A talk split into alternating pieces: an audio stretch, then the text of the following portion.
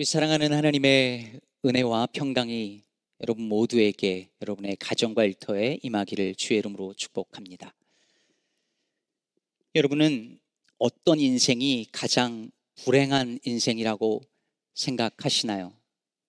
가난한 사람, 병든 사람, 실패하고 실패를 거듭하는 사람, 장애를 가지고 태어난 사람, 친구가 없는 사람, 그런 사람들일까요? 저는 이 세상에서 가장 불행한 사람은 누군가를 향한 미움과 증오를 품고 살아가는 사람이라고 생각합니다. 마음속에 누군가를 향한 미움과 증오를 품고 사는 건 그 마음에 지옥을 품고 사는 것과 같기 때문입니다. 그래서 저는 성경에 등장하는 인물 중에서 가장 불행한 사람 하나를 꼽으라면 사울을 꼽겠습니다. 사울은 평생 다윗을 미워하고 증오하면서 살았습니다. 다윗을 죽이는 것이 그의 인생의 최고의 목표가 되었고 그 목표를 이루기 위해서 인생의 거의 모든 것을 쏟아붓고 왕으로서의 자신의 그 정치 생명을 그 다윗을 죽이는데 썼습니다. 다윗을 향한 증오로 사울은 자신의 영혼을 파괴하며 살았고 결국 마지막에는 스스로 목숨을 끊으며 그 불행한 삶을 마무리하게 됩니다. 도대체 무엇이 사울을 이렇게 만든 것일까요? 사울은 왜 이렇게 된 것일까요? 오늘 본문은 그 사울의 이 불행한 삶이 어디서부터 시작되었는지를 보여주는 이야기입니다. 오늘 말씀 사무엘상 18장 6절은 이렇게 시작하죠. 무리가 돌아올 때 곧 다윗이 블레셋 사람을 죽이고 돌아올 때에 여기서 말하는 블레셋 사람은 누구를 말하는 거죠? 네, 골리앗이죠. 저 유명한 이야기 다윗이 물맷돌 하나를 가지고 저 거구 골리앗을 싸워서 물리치고 죽인 그 이야기입니다. 바로 이 사건 덕분에 이 다윗 덕분에 사울의 군대가 블레셋과의 전쟁에서 대승리를 거둔 것이고 지금 승리를 거둔 사울과 그의 군대가 이스라엘 성읍으로 돌아오고 있는 중입니다. 그러니 온 이스라엘 사람들이 다 나와서 지금 전쟁에서 승리를 거두고 오는 사울의 군대를 맞이하고 있는 것이죠. 특히 수많은 여인들이 나와서 악기를 어, 연주하고 춤을 추고 노래를 부르는데 바로 이 여인들이 부른 그 노랫말 가사가 문제가 됩니다. 7절을 보면 여인들이 뛰놀며 노래하여 이르되 사울이 죽인 자는 천천히요 다윗은 만만이로다 한지라. 이 노래 가사가 사울의 심기를 건드린 거죠. 그래서 8절에 보면 사울이 그 말에 불쾌하여 심히 노하였다라고 말합니다. 사실 어찌 보면 이 여인들이 좀 눈치도 없고 주책 맞아 보입니다. 왕이 듣는데 다 듣고 있는데 꼭 그렇게 콕 집어서 사울은 천천히고 다윗은 만만이라고 그렇게 꼭 얘기했어야 했을까요? 그래서 옛날 어떤 목사님들은 이 구절 보면서 이래서 여자들이 교회에서 말 조심해야 된다고 설교하기도 했었습니다. 근데 여러분 사실 오늘 여기서 이 여인들이 사울이 죽인 자는 천천히요 다윗이 죽인 자는 만만이다라고 부를 때 그 말은 다윗과 사울을 비교하려고 한 말이 아니었습니다. 원래 이 문화권, 이 당시 히브리 문화권에서 천천히요 만만이다라는 말은 그냥 많다라는 것을 강조하기 위해서 누구나 사용하는 일종의 관용어였습니다. 그럼 우리 문화권에서 누군가 만나가지고 요즘 그렇게 말하잖아요. 아유, 정말 오랜만이다. 이게 얼마 만이야. 아우, 백만 년 만이네. 이러면 그게 진짜 백만 년 만이란 얘기가 아니잖아요. 후대에 다른 문화권 사람들이 이걸 기록을 한 걸 보고서는 이 사람은 나이가 도대체 몇 살인 건가라고 생각을 한다면 그건 그 말을 문자 그대로 해석한 오류를 범한 거죠. 그냥 정말 오랫동안 못 만났다, 못 만났다는 것을 우린 그런 식으로 표현하는 거예요. 마찬가지로 히브리 문화권에서 천천히요 만만은 많다라는 것을 표현하는 말이었습니다. 예를 들면 10편 91편 7절을 보면 천 명이 내 왼쪽에 만 명이 내 오른쪽에 엎드러지나 이 재앙이 내게 가까이 하지 못하리로다. 이 말은 그냥 많은 사람이 재앙으로 죽을 거라는 뜻이 실제로 왼쪽엔 천 명이 죽고 오른쪽에는 만 명이 죽는다는 말이 아닌 거죠. 다니엘서 7장 10절도 보면 불이 강처럼 흘러 그의 앞에서 나오며 그를 섬기는 자는 천천히요 그 앞에 모셔 선 자는 만만이며 심판을 베푸는데 책들이 펴놓였더라. 다니엘이 환상 가운데 보좌 위에 앉아 계신 그분을 보는데 그 앞에 섬기는 자는 천천히요 모셔서 서 있는 자는 만만이다라고 말할 때 진짜 이쪽엔 천천히고 이쪽엔 만만이 있는 것이 아니라 수많은 무리가 그분을 모시고 있다라고 하는 것을 우줄에 맞춰서 표현한 것 뿐입니다. 그러니 이 여인들이 다윗은 천천히요 사울은 천천히요 다윗은 만만이라고 노래한 것은 실제로 사울과 다윗을 비교하려고 한 말이 아니라 사울의 군대가 블레셋과의 군대에서 대승을 거두었다라고 하는 것을 그 당시에 그 문화권에서 누구나 사용하는 관용어를 통해서 표현하고 노래한 것입니다. 그래서 6절 후반부를 보면 다시 보면 여인들이 이스라엘 모든 성읍에서 나와서 노래하며 춤추며 소고와 경쇠를 가지고 왕 사울을 환영하는데 누구를 환영했다고요? 왕 사울을 환영했습니다. 이 여인들은 지금 사울 왕을 환영하고 있는 것입니다. 다윗을 높이는 것이 이 노래의 주 목적이 아니었고 이 셀레브레이션과 이 행렬의 주 목적이 아니라 전쟁을 승리로 마치고 오는 그들의 왕 사울을 높이는 중이었습니다. 어차피 다윗은 사울의 신하였고 그래서 다윗을 칭찬하는 것은 곧 사울을 칭찬하는 것과 진배 없었습니다. 그런데 사울은 그걸 그렇게 받아들이지 않습니다. 이 노랫말을 문자 그대로 해석해서 꼬투리를 잡습니다. 사울이라고 이 말을 그 말의 의미를 몰랐을 리 없습니다. 근데 8절 후반부 이하에 보면 다윗에게는 만만을 돌리고 내게는 천천만 돌리니 그가 더 얻을 것이 나라 말고 무엇이냐 하고 그날 후로 사울이 다윗을 주목하였더라. 사울은 이, 이 표현을 다 알았을 거예요. 그러나 사울은 백성들이 자기를 칭송하는 그 노랫말 속에 저 보잘 것 없는 다윗도 끼어 있는 것 자체가 불쾌하고 기분 나빴던 것입니다. 이제 사울이 자기와 거의 동급으로 취급받는 것이 무엇을 의미한다고 여겼냐면 자신에게 위협적인 존재로 급상했다는 것을 의미한다고 본 것이죠. 그래서 그날 이후로 사울이 다윗을 주목해 봅니다. 여기서 주목하다는 말은 직역하면 사울의 눈이 다윗에게 가 있었다 이런 뜻입니다. 계속해서 지켜봤다는 거죠. 그런데 여러분 어떤 눈으로 사울이 다윗을 지켜봤을까요? 다윗을 바라보는 사울의 눈은 어땠을까요? 눈빛은 어땠을까요? NIV 성경은 이 부분을 Saul kept a jealous eye on David 이렇게 번역했습니다. jealous eye. 세번역 성경은 다윗을 시기하고 의심하기 시작했다고 번역했습니다. 현대인의 성경은 사울은 계속 다윗을 질투의 눈으로 바라보았다고 번역했습니다.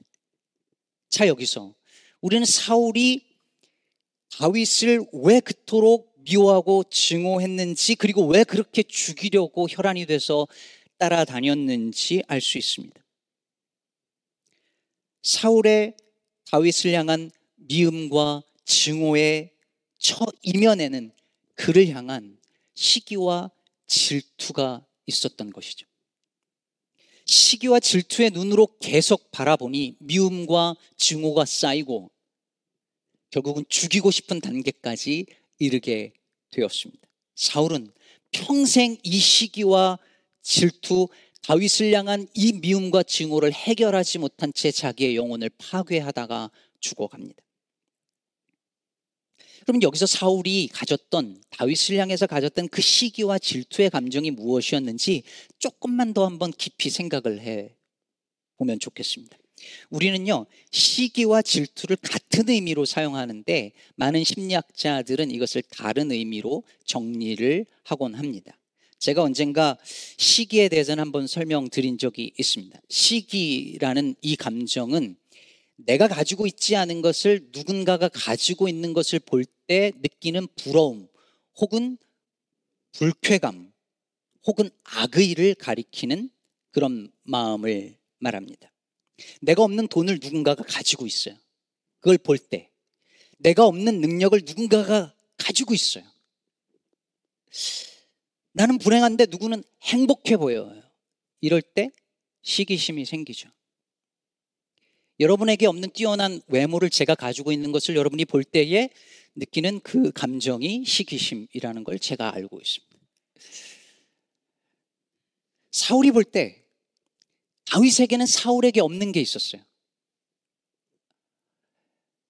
모두가 두려워하는 골리앗 앞에 전혀 두려워하지 않고 서서 용맹스럽게 싸웠죠. 그 용기, 그 담대함, 그리고 그 능력, 그 가운데 하나님을 바라보는 믿음이 사울에게는 없었습니다. 근데 백성들이 다 그걸 보고 다윗을 칭송하니까 사울의 마음속에 시기심이 차 올랐습니다. 근데 여러분, 사울은 다윗을 시기만 한 것이 아니었습니다. 사울은 다윗을 질투했습니다. 시기와 질투가 다른 점이 뭘까요? 질투는 주로 삼각관계, 즉 삼자 관계에서 일어납니다. 시기는 삼각관계가 아니어도 발생해요. 그냥 누군가가 내가 없는 것을 가지고 있으면 시기심이 발동합니다. 근데 질투는 나, 그리고 내 것 혹은 내 사람, 그리고 그것을 빼앗아 갈 수 있는 가능성이 있는 제3자가 있을 때 발생을 합니다. 시기심은 그래서 내가 없는 것을 갖고 싶어 하는 감정이라고 한다면 질투는 내가 가지고 있는 것을 빼앗길지도 모른다는 두려움입니다. 그래서 질투는 꼭 남녀 간의 삼각관계에서만 발생하는 게 아니에요. 여러분, 시어머니하고 며느리 사이의 고부관계를 가만히 들여보면 아들을 둘러싸고 질투의 감정이 있습니다. 빼앗긴 것 같은. 나랑 친하다고 생각한 친구나 동료가 다른 사람하고 더 친하다는 것을 알게 되는 순간에 느끼는 감정, 질투이죠. 직장에서 동료가 나보다 상사에게 더 인정받는 것을 볼 때 느끼는 그 감정, 그 이면에 질투가 있습니다. 목사가 나보다 다른 누군가를 편애한다고 느낄 때 마음속에서 올라오는 그 불편함, 서운함, 분노도 질투의 한 이면이 될 수 있겠습니다. 다윗이 골리앗을 죽인 후에 백성들이 다윗을 향하여 환호를 보냅니다. 그뿐만이 아니에요. 사울의 아들 다윗이 사울의 아들 요나단이 다윗을 사랑합니다. 사울의 딸 미갈이 다윗을 사랑합니다. 그뿐이 아니에요. 온 백성들이 다윗을 좋아합니다. 이거 도저히 안 되겠다 싶어가지고선 다윗을 전쟁터에 천부장으로 보냈더니 가서 전쟁마다 승리하면서 백성들이 다윗을 너무너무 좋아합니다. 그때 사울이 질투합니다. 왜? 내가 가지고 있는 내 것이라고 생각했던 모든 것을 빼앗길지 모른다는 두려움 때문이었습니다. 그렇다면 이제 우리는 사울이 다윗을 주목하였다라고 말할 때 그 말에 담긴 의미를 정리해서 생각해 볼 수 있습니다.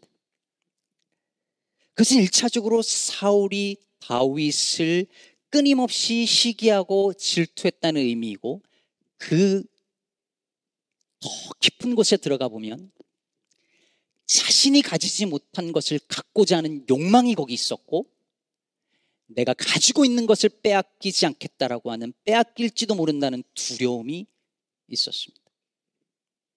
시기심의 이면에는 욕망이 있고 질투의 이면에는 두려움이 있기 때문입니다. 여러분 이것이 바로 시기와 질투가 나와 무관한 것처럼 말할 수 없는 이유예요. 아, 나는 시기 질투 이런 사람 아니야. 이런 거 하는 사람 아니야. 라고 생각을 하지만 생각보다 우리는 시기와 질투의 힘에 이끌려 삽니다. 저요? 아유, 저, 제 목사가 무슨 시기 질투 하겠어요. 근데 제가 최근에 알았어요. 제 아들 대학을 이번에 보내면서 알았습니다. 제가 아는 동료 목사님 아들이 제 아들이 못 간 대학을 들어갔더라고요. 그, 그 속에, 그때 그걸 아는 순간에 마음속에서 제가 알지 못하는 감정이 이렇게 올라오는 걸 보면서 쿨한 척 했지만 상황이 안 만들어져서 그렇지 상황이 만들어지면 내 안에 내가 알지 못했던 그것이 있다는 걸 우리는 알 겁니다. 나 시기 질투하는 사람 아니야? 아니요. 상황이 안 만들어졌을 뿐입니다. 누군가 가지고, 가지고 있는 것을 갖고자 하는 욕망이 시기심으로 바뀌고 내 것을 빼앗기지 않으려고 하는 이 두려움이 질투로 바뀌는 건 한순간입니다. 생각보다 우리는 그렇게 고상한 사람들 아닙니다. 여러분, 의문의 일패라는 말 아세요? 의문의 일패. 제가 별로 안 좋아하는 말이긴 한데 어르신들 잘 모를 수도 있으니까 예를 들어서 말씀드리면 두 분이 이렇게 오셨는데 제가 가서 아우 장 집사님 오늘 너무 예쁘세요 이러면 권사님이 의문의 일패를 당한 거예요. 그래서 이해하신 거죠? 예를 든 겁니다. 예를. 저에게 장로님들이 계시는데 뭐 예를 들어서 우리 김 장로님하고 손 장로님이 계시는데 제가 손 장로님한테 가가지고서는 아 우리 장로님 교회 일 너무 열심히 하시고 기도도 잘하시고 참 너무 대단하세요. 그러면 옆에 있던 김 장로님은 가만히 있다가 의문의 일패를 당했다는 거예요.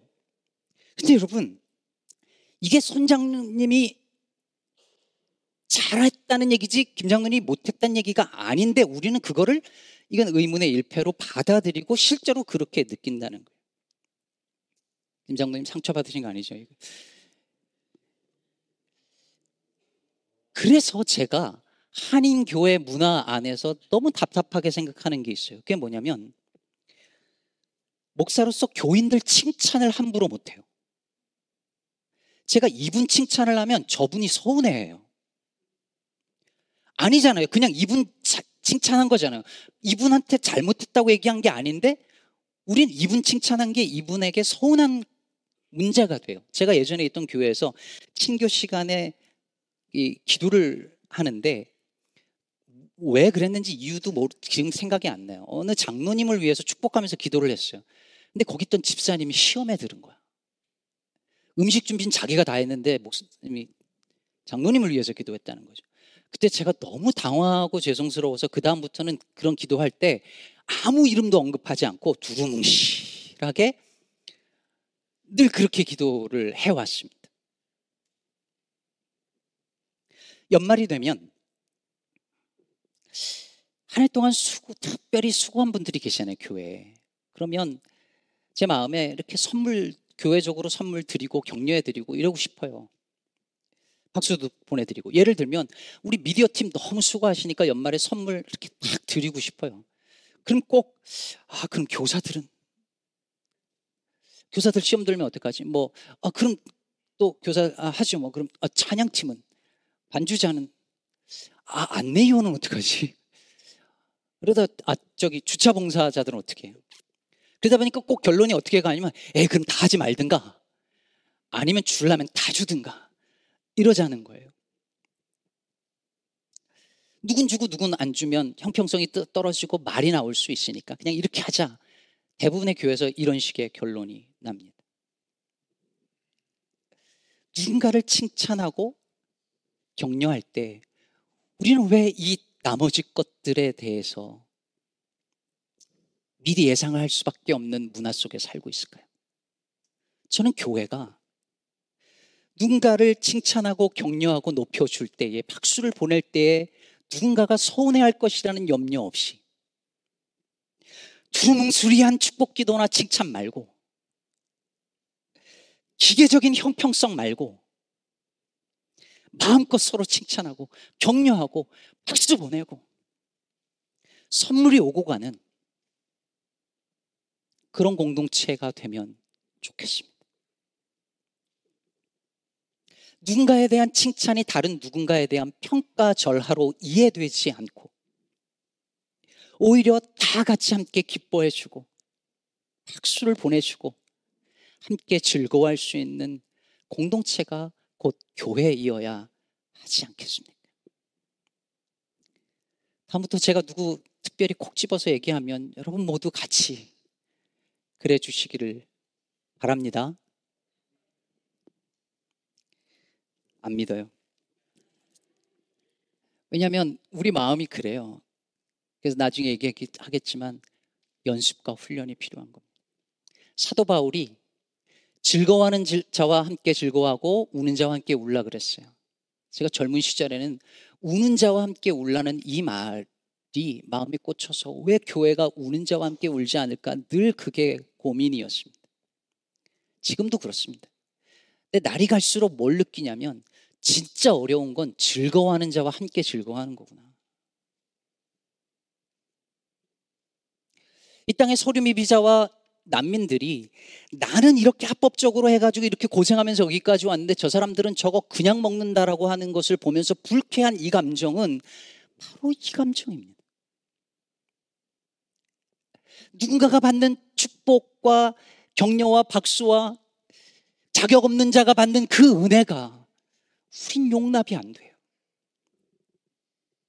사울은 천천히요, 다윗은 만만이라고 할 때 사울이 그것을 자기의 능력 부족이나 왕권에 대한 위협으로 생각하지 않고 함께 축하해주고 격려해주고 다윗이 너무 잘했다라고 온 백성 앞에서 그렇게 선포해주고 높여줬으면 사울이 얼마나 근사해 보였을까요? 얼마나 빛이 났을까요? 근데 사울은 그러지 않았습니다. 그리고 이렇게 말합니다. 8절 후반부 다시 보면 다윗에게는 만만을 돌리고 내게는 천천만 돌리니 그가 더 얻을 것이 나라 말고 무엇이냐. 결국 사울은 자신의 나라를 빼앗길까봐 정확하게 말하면 자기의 나라, 자기의 왕권을 빼앗길까봐 그게 두려웠던 것이죠. 그런데 여러분, 이 왕권 누가 주신 것입니까? 하나님이 사울에게 주신 것입니다. 그러면 주신 이도 하나님이시요 거두신 이도 하나님이시라는 것을 받아들였다면 얼마나 좋았을까요?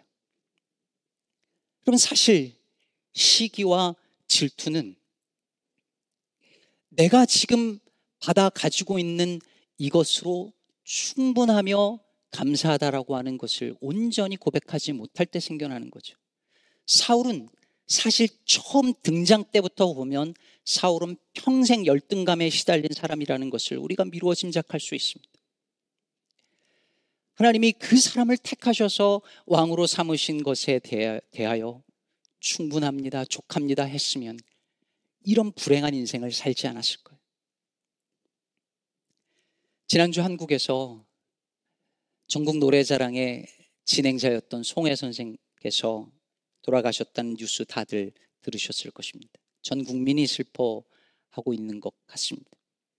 송혜 선생은 황해도에서 태어나서 남으로 온 이후에 가수, 배우, 그리고 라디오 진행자들을 이렇게 했었죠. 교통방송을 하던 중에 아들이 교통사고로 죽고 그것 때문에 모든 활동을 접었을 때에 그때 찾아온 것이 전국 노래자랑이어서 60대 의 전국 노래자랑 진행자를 시작을 해서 34년을 하다가 95세의 일기로 생을 마감하셨습니다.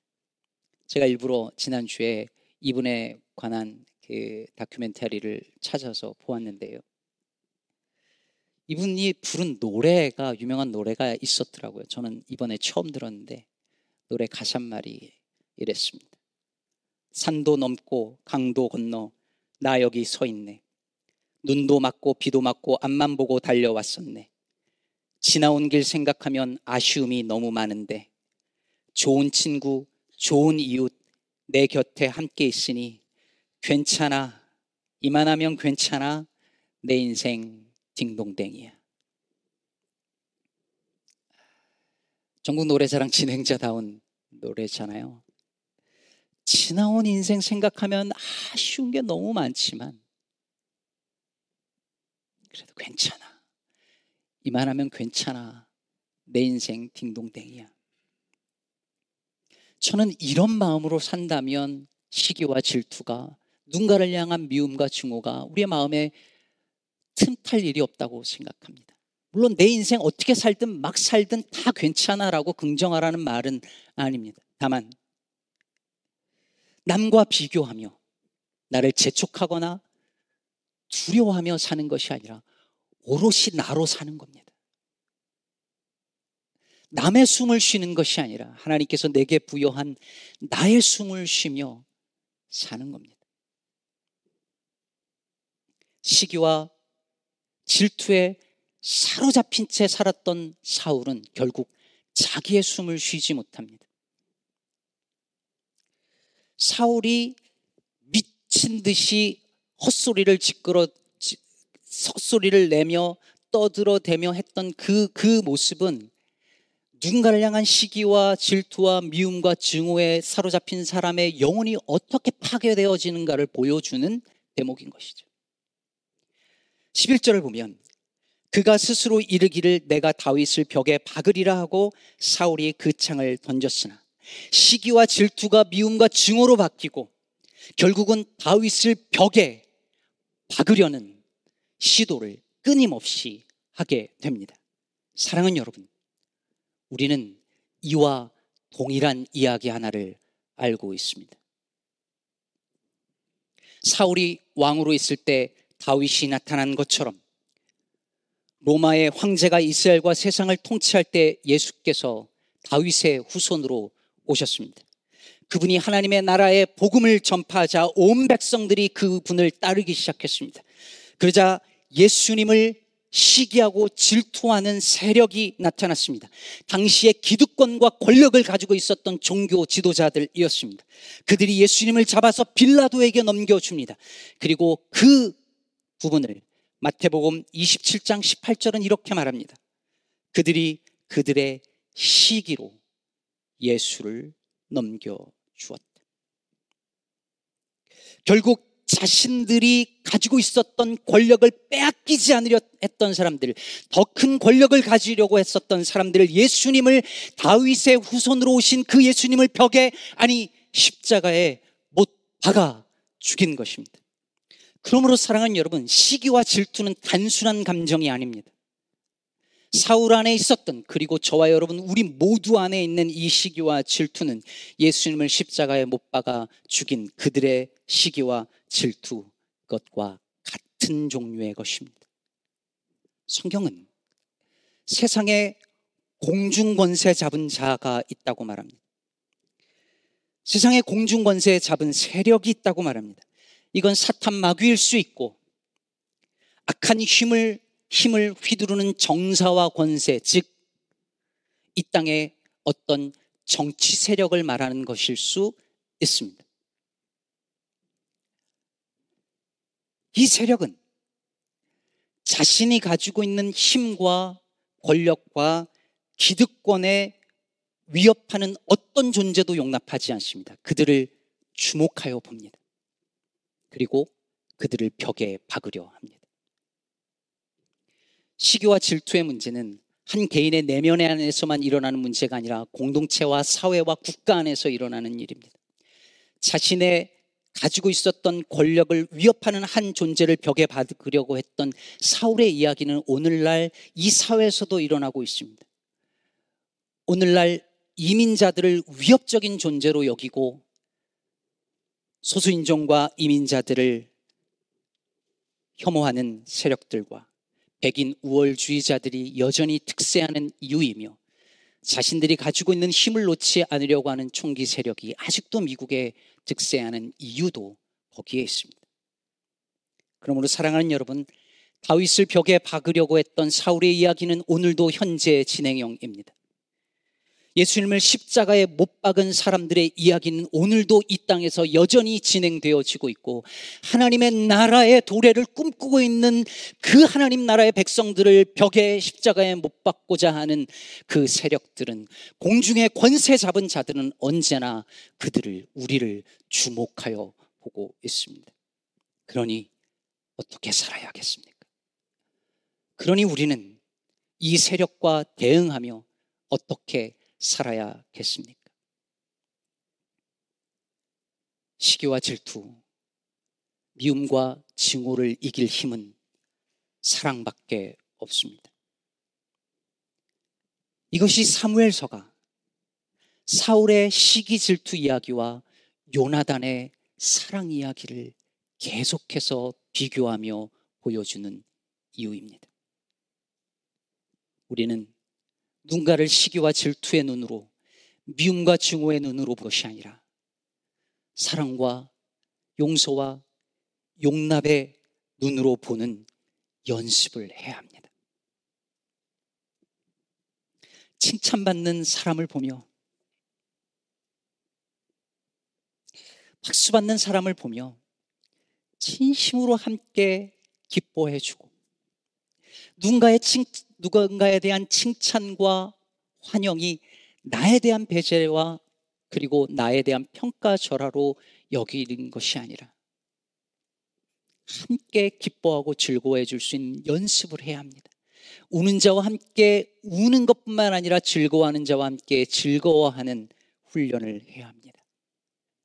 우리 시카고 기쁨의 교회가 여기 있는 우리 모두가 이것을 연습하는 이 교회가 그것을 연습하는 훈련의 장이 되고 사랑의 실천장이 되어지기를 우리 주님의 이름으로 축복합니다.